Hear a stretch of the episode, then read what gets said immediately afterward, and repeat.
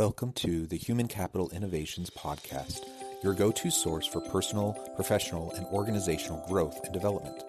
We hope you tune in often for all things people management, organizational development and change, organizational leadership, and social impact related. Maximize your personal and organizational potential with Human Capital Innovations Podcast.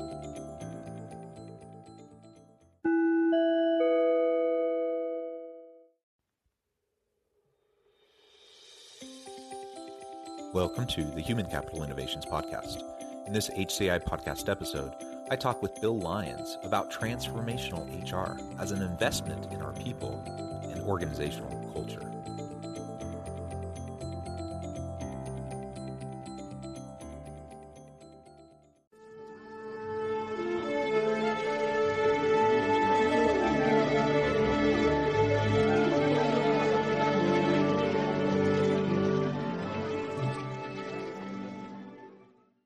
Bill Lyons, welcome to the Human Capital Innovations Podcast. Good to be with you, John. Yeah, it's great to have you as a guest today. I'm super excited to have this conversation. Uh, we're going to be exploring something that's near and dear to my heart, and that is really the transformation of HR over time. Uh, we'll talk a little bit about the history of HR and really how it's evolved into more of a strategic key player within organizations. So, we're going to be talking about transformational HR. And uh, HR as an investment in our people and our organizational cultures. And I know you have a lot of background and experience in this area. So I'm super thrilled to have the opportunity to have that conversation with you today. As we get started, I wanted to share Bill's bio. Bill Lyons, the Forbes Books author of We Are HR, the business owner's definitive guide to professional employer organizations, is the CEO of Lyons HR, one of the largest privately held professional employer organizations in the country. Lyons has more than three decades of experience and has helped hundreds of businesses drive performance, control HR and labor costs, increase profit, profitability, and mitigate employment liabilities. Before starting Lyons HR prior to 1995, he held positions in accounting and finance for both private and publicly held companies. Again, Bill, it is a pleasure to have you. Thank you for joining me today. Before we launch into the conversation, anything else you would like to share with listeners by way of background or personal context just to get us rolling? Yeah, sure. well, we started the company in 1995, and, and I guess prior to starting the company, it had been my observation that companies are going to thrive or fail based on how effective their human resource programs are uh, you know, let's face it, our, our companies are made uh, or broken by our uh, employees and the people that we surround ourselves with. So, as we started our company, uh, it was a passion of mine to, to be involved in, in human resources and maximizing productivity. Uh, and I, I, came to HR from an, an accounting and finance uh, background, having worked as a controller and a CFO for a couple of different businesses before starting Lyons HR uh, it gave me a, I think, a unique perspective to see the financial impact that effective HR management can have on an organization. Yeah, that's great. And I appreciate the background. And as we were talking in the pre interview before hitting record, just getting to know each other a little bit uh, and discussing kind of the nature of how this episode would evolve, um, we had discussed the the shifting nature of HR over time. So I'm 20 years into this. Uh, you know, I, I, went through my schooling in the early 2000s, got my first HR job in the early 2000s, and and have, have moved forward. So I've seen quite a bit of transformation just in the, you know the last decade and a half, two decades. Mm-hmm. Um, but I suspect you've seen even more, um, given your um, your long experience. Tell us a little bit, paint the picture for listeners uh, who may not be aware of kind of where things were in the 80s 90s and how they shifted in the 2000s into the the, the yeah. 2010s um, and and now where we're at today moving into the future of work and needing hr to, to play a certain role and and then we can get into talking about you know are we there yet what do we need to do to get to that point and and go down hmm. that path I, I think it is a constantly evolving discipline uh, but as you as you say uh, HR management today is not the old personnel department from 40 or 50 years ago. You know, back in the old days, uh, we used to call it personnel. Now, you know, it evolved from a personnel department to a human resource, which is really a strategic discipline in and of itself, just as law or risk or benefits or any of these other areas. And so, um, uh, you know, in the old days, HR was, or, rather personnel as it was called in those days, was responsible for hiring firing and maintaining employee records. And that was uh, about it. But over the over the past, let's say 30 to 40 years, you've seen an increasing complexity to HR as a discipline. And I think it has rightfully so deserved a place at the executive C-suite table because uh, it has such an impact on uh, profitability of an organization. You know, I, I think all of that, you know, you talk about culture, you know, we talked a little bit about that before we went live. And I think the culture of an organization starts at the top and it permeates throughout the organization. And so that starts with a, a, a, core vi- a list of values that drive the company and everything that they do. Uh, violation of those core values is not something that can be considered. And as long as those values are being protected, and if they're correctly defined, uh, then they can drive a very positive culture. So, you know, I think it all begins with, you know, a, a business owner. And again, I'm talking about the small, smaller business owners. Uh, it's true of CEOs as well of large organizations, but a small business owner who maps out a good vision for his company. Uh, what are we trying to accomplish? What, who are who are we? Why are we in this business? What is the desired outcome for what we're trying to do? That's a critical first step, defining that vision, and not only defining it properly, but making certain that it is communicated frequently and effectively throughout the organization. We put our mission statement on the walls uh, in our office buildings. We put our values around that because it's all in support of the same thing.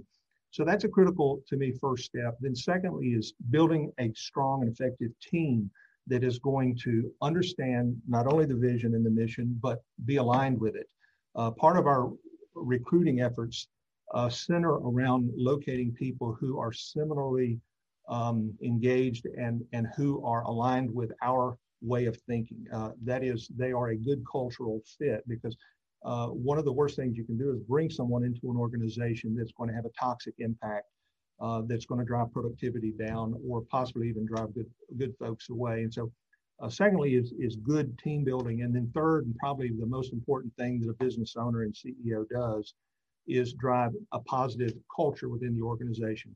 Again, the vision goes first, second, followed by team building, and then third, creating the culture that keeps people there, keeps people engaged you know, culture will dictate behavior when nobody's watching. And so it's the kind of things that we really want to stress uh, at our company. And it's, and it's, a key fundamental part of just about any business uh, that is successful. You know, Peter Drucker used to say that uh, that that culture eats strategy uh, for breakfast. I think he's the one that co- coined that phrase several years ago. And the idea behind that is that if you have the right culture in place, good people are going to find a way to solve just about any problem that you find yourself in. And so it, it's it's a key uh, part of any successful business to make it a strategic initiative uh, because culture is going to develop no matter what. Uh, so if you don't make it a strategic initiative, then it's going to develop on its own. And uh, it's not likely to be what you want it to be if it develops on its own. So you have to make it a priority. And that's that's part of, you know, my daily responsibility. I ask myself all the time, what can I do to make this company a better place to work? What can I do to make this the best job my employees have ever had so they never want to go anywhere else? Because we all know the cost of turnover is huge. Uh, I mean, Society of Human Resource Manage, uh, Management uh, estimates the cost of a single employee turnover uh, to be between six and nine months of that person's salary. So if, if you take a $60,000 per year person, for example, that's 5000 a month you lose that person, it costs you between thirty and forty-five thousand dollars just in the cost of replacing that person, not counting the cost of lost productivity, not counting the cost associated with morale and, and the disruption of the business that that person uh, that person's departure creates. And so when you when you think about that, it, it just makes a lot of sense for you to focus on culture, retain your people, uh, getting the right people in the right roles to begin with, but then fostering the type of culture that's going to make them happy uh, and productive. Yeah. Happy employees are going to uh, create uh, profitable companies. Yeah, well, there's so much you said there um, that I love, uh, and I, I, think we are two peas in a pod in terms of our framing and understanding of, of the importance of people issues within mm-hmm. organization. I appreciate as well your background uh, in talking about the the runway for hr as a discipline as a functional area within uh, a business a successful business and it did start as something very very different than what it is today and i think mm-hmm. about the difference between transactional hr those are the things you talked about in the early personnel departments and mm-hmm. some of that still occur, has to occur but largely a lot of those transactional pieces we have HR information systems and other technologies that can do a lot of that and manage a lot of that for organizations. Mm-hmm. What we've seen though over time is that HR has become more, well, I should say successful HR, uh, meaningful and impactful HR has become more strategic in nature. It's become what we often call or refer to as transformational HR. Mm-hmm. In in that approach, we're we're focusing on exactly the types of issues you were just describing within the organization. So it's not just enough to to be the ones you know making sure everyone fills out their i9 correctly and mm-hmm. everyone you know does you know checks the box for employee onboarding and you, you know you do all these things those things are still important we still need to make sure those things happen but HR can and should be so much more than that. And it comes back to the values and establishing a clear strategic vision for the organization, the values that support it, building the team, uh, mm-hmm. moving into all the other aspects that you were just discussing. And it's it's not easy to do and that's why so many organizations especially smaller to mid-sized organizations they they tend to still kind of have a mindset around HR as this personnel function as opposed right. to this strategic player. Mm-hmm. And so I think that's a huge opportunity as we move further into this decade, you know, as we get post COVID, that mm-hmm. we have mm-hmm. an opportunity to reinvest in HR as a transformational function that allows us to invest in our people in a way that we can get the most out of them that that's good for our people that's good for the organization because we're we're empowering our people to be their best selves to develop their skills and competencies and capabilities ultimately that's good for them in their career but it also helps our teams to be stronger more innovative more productive and is a win-win all the way around um, you think about it, John. I'm excuse me. You, you think you, you talked about the small business owner and how they they tend to be very focused on the short term immediacy of, of the task at hand. That is expense management and staying out of trouble. I want to comply with uh, the, the laws and the regulations that I have to be uh, responsible for, um, whether that's strategic in nature or that's just trying to be protected and defensive in nature. That's they're they're focused on that and they're spoke they're focused on the immediate expenses that are staring them in the face. What is my cost for my health insurance renewal? What how much am I paying for workers' compensation insurance? What's my state unemployment tax rate? These are the immediate things. And so uh, the important thing is to get uh, business owners to realize the exponential value that comes with expanding their view, not only of, of, of those short term expense items, but thinking about the strategic areas in which uh, HR uh, can drive profitability.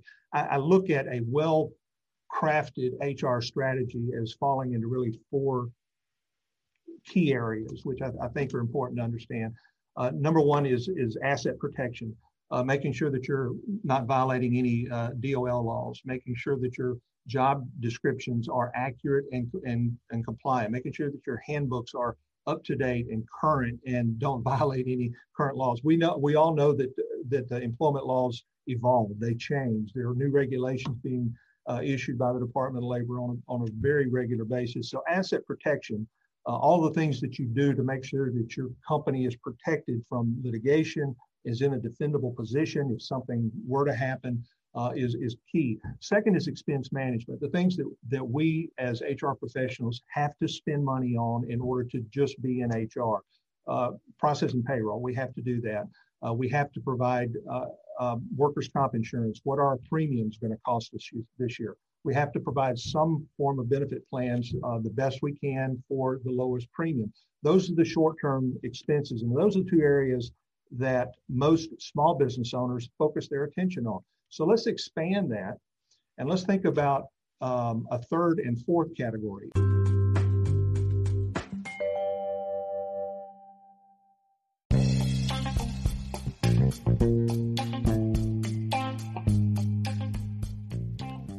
Excited to announce the publication of my new book from HCI Press, The Alchemy of Truly Remarkable Leadership. ordinary, everyday actions that produce extraordinary results. Consider how the nature of work has shifted over the past 50 years. With increased globalization, rapid technological advancement, and the shift in economic composition, the average job of today looks very different than the average job of 50 years ago. What will the jobs and organizations of tomorrow look like? Moreover, what does this all mean for organizational leaders? What are the core competencies and capabilities of organizations and their leadership that are prepared for continued disruption and geopolitical and socioeconomic shifts? Regardless of what the future holds, increasingly, leaders need to be socially minded, data driven, decisive, champions of talent, and disruptors of the traditional notions of leadership, teams, organizations, and work. The alchemy of truly remarkable leadership will help you to explore your own leadership competencies and capabilities and consider ways to apply and implement them into your workplace and personal life.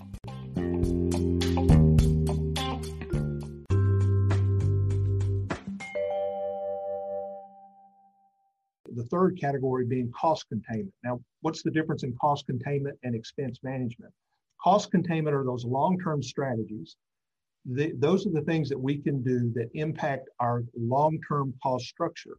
So uh, let's let's uh, take, for example, a, a, uh, safety program. Okay, our workers' comp premiums are what they are this year because of how we behaved in the past. Okay, so if we can today implement safety programs, and again, if you're in, in a manufacturing environment or in an environment with moving machinery, you have a higher degree of risk.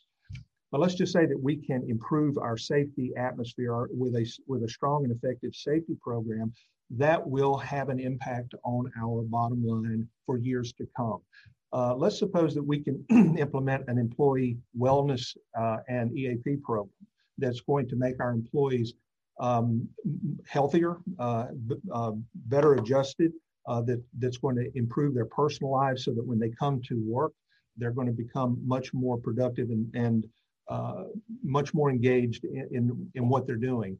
Uh, those are the cost containment strategies that have not just an effect this year and next year, but for a longer period of time. And then finally, what are the things that we in HR can do to enhance employee productivity across multiple spectrums? How do we leverage technology to improve how well we um, uh, produce our product or service? Uh, how can we improve communications uh, throughout the organization so that everyone is on the same page.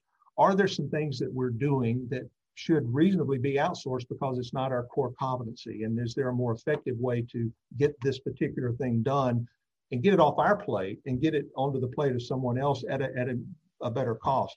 And then, probably most importantly, in this area of productivity, is a professional training and professional development program for our people. How do we make you know our people better? How do, how do we in, improve their lives personally and professionally? So if we can get ourselves to look at all four of these areas not just you know the asset protection areas where the do's and the don'ts of the, the legal world not just expense management the things that we have to do in the here and now but let's think about these other two categories where we are containing cost over a span of time and we are also improving productivity of our of our people and our organizations through HR systemization, through increased uh, technology, uh, through improved communications, and through potentially outsourcing certain things that are not in our core competency. The reason that small businesses do not focus on these other two areas that I talk about, cost containment and employee productivity, is because the payback is not immediate and because it takes time for an effective HR strategy to provide the return on investment that uh, that the small business owner likes to see. Okay, if I can move my health insurance from company A to company B and save 20%, that's immediate. And that is a, and if the, assuming all the, the features of the programs are the same, that's a fairly easy decision to make. But if you're asking me to invest a couple of hundred thousand dollars into an HRIS system that's going to improve my communications through my system throughout my organization uh, is going to help me better track and document my employees and their professional development. It's going to help me track a number of other things that are going to help me contain cost. I'm not going to see a return on that investment for probably two years or more. And so, because these strategic initiatives have a longer payback, uh, it is much more difficult to see uh, the small business owner adopt these, which is one of the reasons we, uh, as professional employer organizations, um, bring that that expertise to our clients almost from day one. Is one of the reasons that our industry is growing the way it is, is because we bring those type things to a business owner so that he can see a more immediate fee, uh, a more immediate uh, return on uh, those those dollars that he's spending. Yeah, yeah, everything you said is exactly right. And as you were laying out those different options, it, it again reminded me of the difference between kind of the old school transactional uh, HR approach versus a more strategic transformational approach. And it also reminded me, like sometimes I think HR gets a bit of a bad rap because it's it's seen as kind of the touchy feely, you know, feel good um, area of business because you just want everyone to be happy all the time. Mm. And while there's absolutely a human case to be made for everything we're talking about in terms of investing in your people, valuing and respecting and and uh, honoring the dignity of each individual employee in the organization. There's a, a clear human case to be made for all of that but we can boil it down to a very clear business case as well. Uh, it they go and they go hand in hand. They're not mutually exclusive. So we can do right by our people. We can treat them well with dignity and respect, value them, show them that they mean something to the organization, which will increase engagement and retention and all of those sorts of things while also remembering that return on investment is very important in making business decisions and ultimately we want to we want to have evidence that not only can we see you know short-term gains from these investments but also like you said there there will be long-term positive ramifications of what we're doing if we can sustain them and see them through and that's mm-hmm. the that's the piece that a lot of times small to medium sized businesses or even large companies that just kind of have people in leadership positions that are kind of old school in their thinking um, that's that's one of the reasons why we see this hesitancy of many organizations to, to really embrace the real mm-hmm. potential and possibilities that H, strategic hr has uh, as a functional area as a discipline for them uh, mm-hmm. you just laid out several uh, other types the types of benefits that that can help with um, this cost containment approach. Um, I'm, I'm, wondering what you also see as other trends in the types of benefits employees are wanting to see, expecting to see as we move further, you know, particularly post pandemic, as we move further into mm-hmm. this decade. The workplace is evolving. It always has, always will. And as, as we see more baby boomers retire and, and the emergence of Gen X and millennials into the workplace, you know, they have a different uh, value system um, in terms of what they're looking for in their in, in their careers. Uh, you know, my parents' generation used to go to work for one company and maybe work there for 40 years and retire. Um, you know, my generation has tended to, I'm in the baby boomer generation, they tend to, you know, move around where the opportunity uh, is to maximize their earnings potential and advance their careers. The millennials and the Gen X folks uh, are all about the workplace experience. They're all about flexibility. Uh, they, they're very tech savvy. They're very uh, uh much interested in what's um, what's the latest trend that's coming down the pike. There are there are things that are going to be a part of the workforce as a result of uh, the pandemic that I think are here to stay. I think you're going to see more and more uh, companies relying on remote work, um, flexible working alternatives uh, particularly as uh, competition for skilled labor positions becomes more and more intense. I think uh, those employees who value their independence and being able to work remotely, uh, either part of a team or being able to work remotely, I think those are trends that are likely to continue. Um, the other kind of benefits you, you, you know you're, you're seeing are um, re- reliance on things like um, employee assistance programs. Uh, you're, you're, seeing an increase in, in those type things because uh, with the pandemic has has uh, has brought with it a lot of personal stress. It's brought with it a, a, a lot of uh, things that affect our, uh, our our folks psychologically, and companies are implementing programs to uh, help combat that. You know, help dealing help them deal with financial struggles in their personal life, helping them deal with maybe a legal issue that has cropped up in their life as a result of being out of work or or being you know, uh, for an extended period of time. You know, we've unfortunately had, uh, you know, seen an increase in uh, addiction issues and, and uh, people needing substance abuse counseling, um, not necessarily as a result of the pandemic, although the pandemic has seen a, an increase in those type uh, statistics. But I think companies looking at um, the overall well-being of their their people, not just uh, the well-being from the time they get to the to the workplace to the time they leave, but their entire lives. I think is a trend that's you know likely to continue. Uh, the the increased utilization of technology uh, over the last year has been something that has really fascinated me. Uh, you you you have seen the digitization of our society that has been uh, you know uh, increased by five years, probably because of because of what we've gone through with the pandemic. Uh, before the pandemic, you know, we you know we had video conferencing capabilities, but we relied on it almost exclusively during about a four month period of time when we were all scattered and working from home. Um, and now it's become it's become a part of our everyday uh, working uh, style. And uh, in fact, sometimes we prefer the, uh, the, the video uh, conferencing technology that's available. And I, I, think even smaller companies are, are beginning to rely some on that, not only to, to communicate with their employees, but with their customers. The entire sales and marketing uh, uh, approach to growing a business, uh, particularly in service businesses, has changed because of the lack of person to person interaction that we're seeing. And I think people, I mean, how long did it take you to get used to wearing a mask?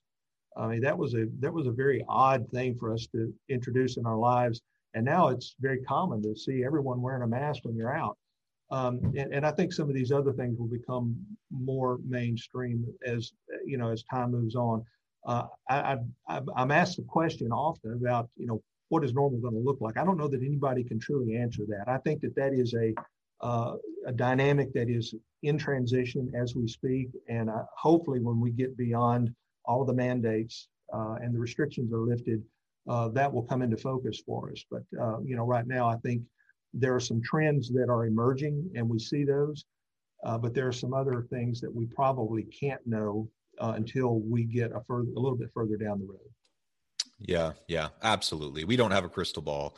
Um, we do, we can see some trends, and we we can, um, I think, reasonably predict uh, mm-hmm. how things will at least be in the immediate future following you know things loosening up a bit and i i agree with your assessment um, mm-hmm. bill it it has been a real pleasure talking with you the time has flown by um, i really appreciate all of the insights you've shared with the listeners today before we close i wanted to give you a chance to mm-hmm. share mm-hmm. uh, with listeners how they can get connected with you find out more about your recent book and anything else you would like to say by way of just wrapping up the episode Okay, great. Thank you.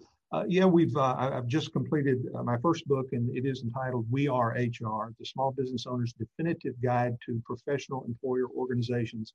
Uh, Lyons HR is a is a professional employer organization or PEO, and I do believe there is a tremendous um, value that is provided to clients uh, through a PEO relationship, and and uh, that's described and dissected in great detail within the book.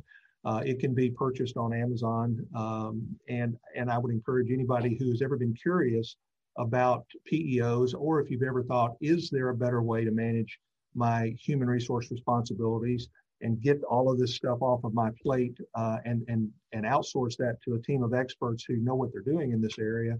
If you've ever wondered if that's for you, um, I would recommend reading the book. It's a very light read. You can probably get through it uh, in about three hours if you sit and uh, read steadily right through it.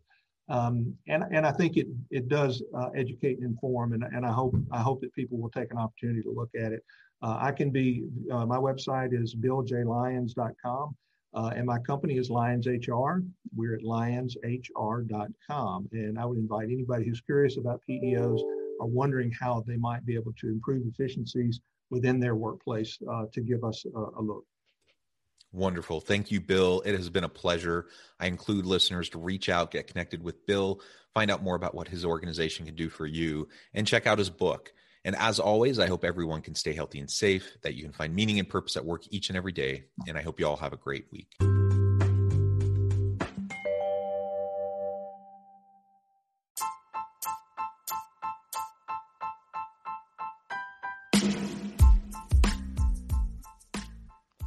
We are excited about the launch of HCI's new magazine, Human Capital Leadership. Human Capital Leadership is a free, interactive e-magazine designed to help individuals, leaders, and organizations find innovative approaches to maximize their human capital potential. We will be publishing issues quarterly in August, November, February, and May. Check out the first issue and let us know what you think.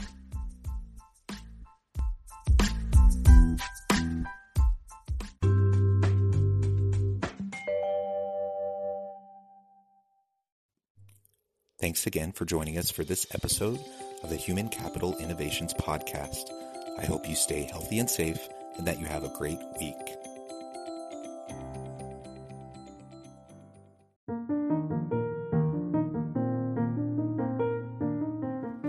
Check out our new weekly LinkedIn newsletter, Alchemizing Human Capital, exploring industry trends via original research and interviews with executives and thought leaders from across the globe. We look forward to having you join us.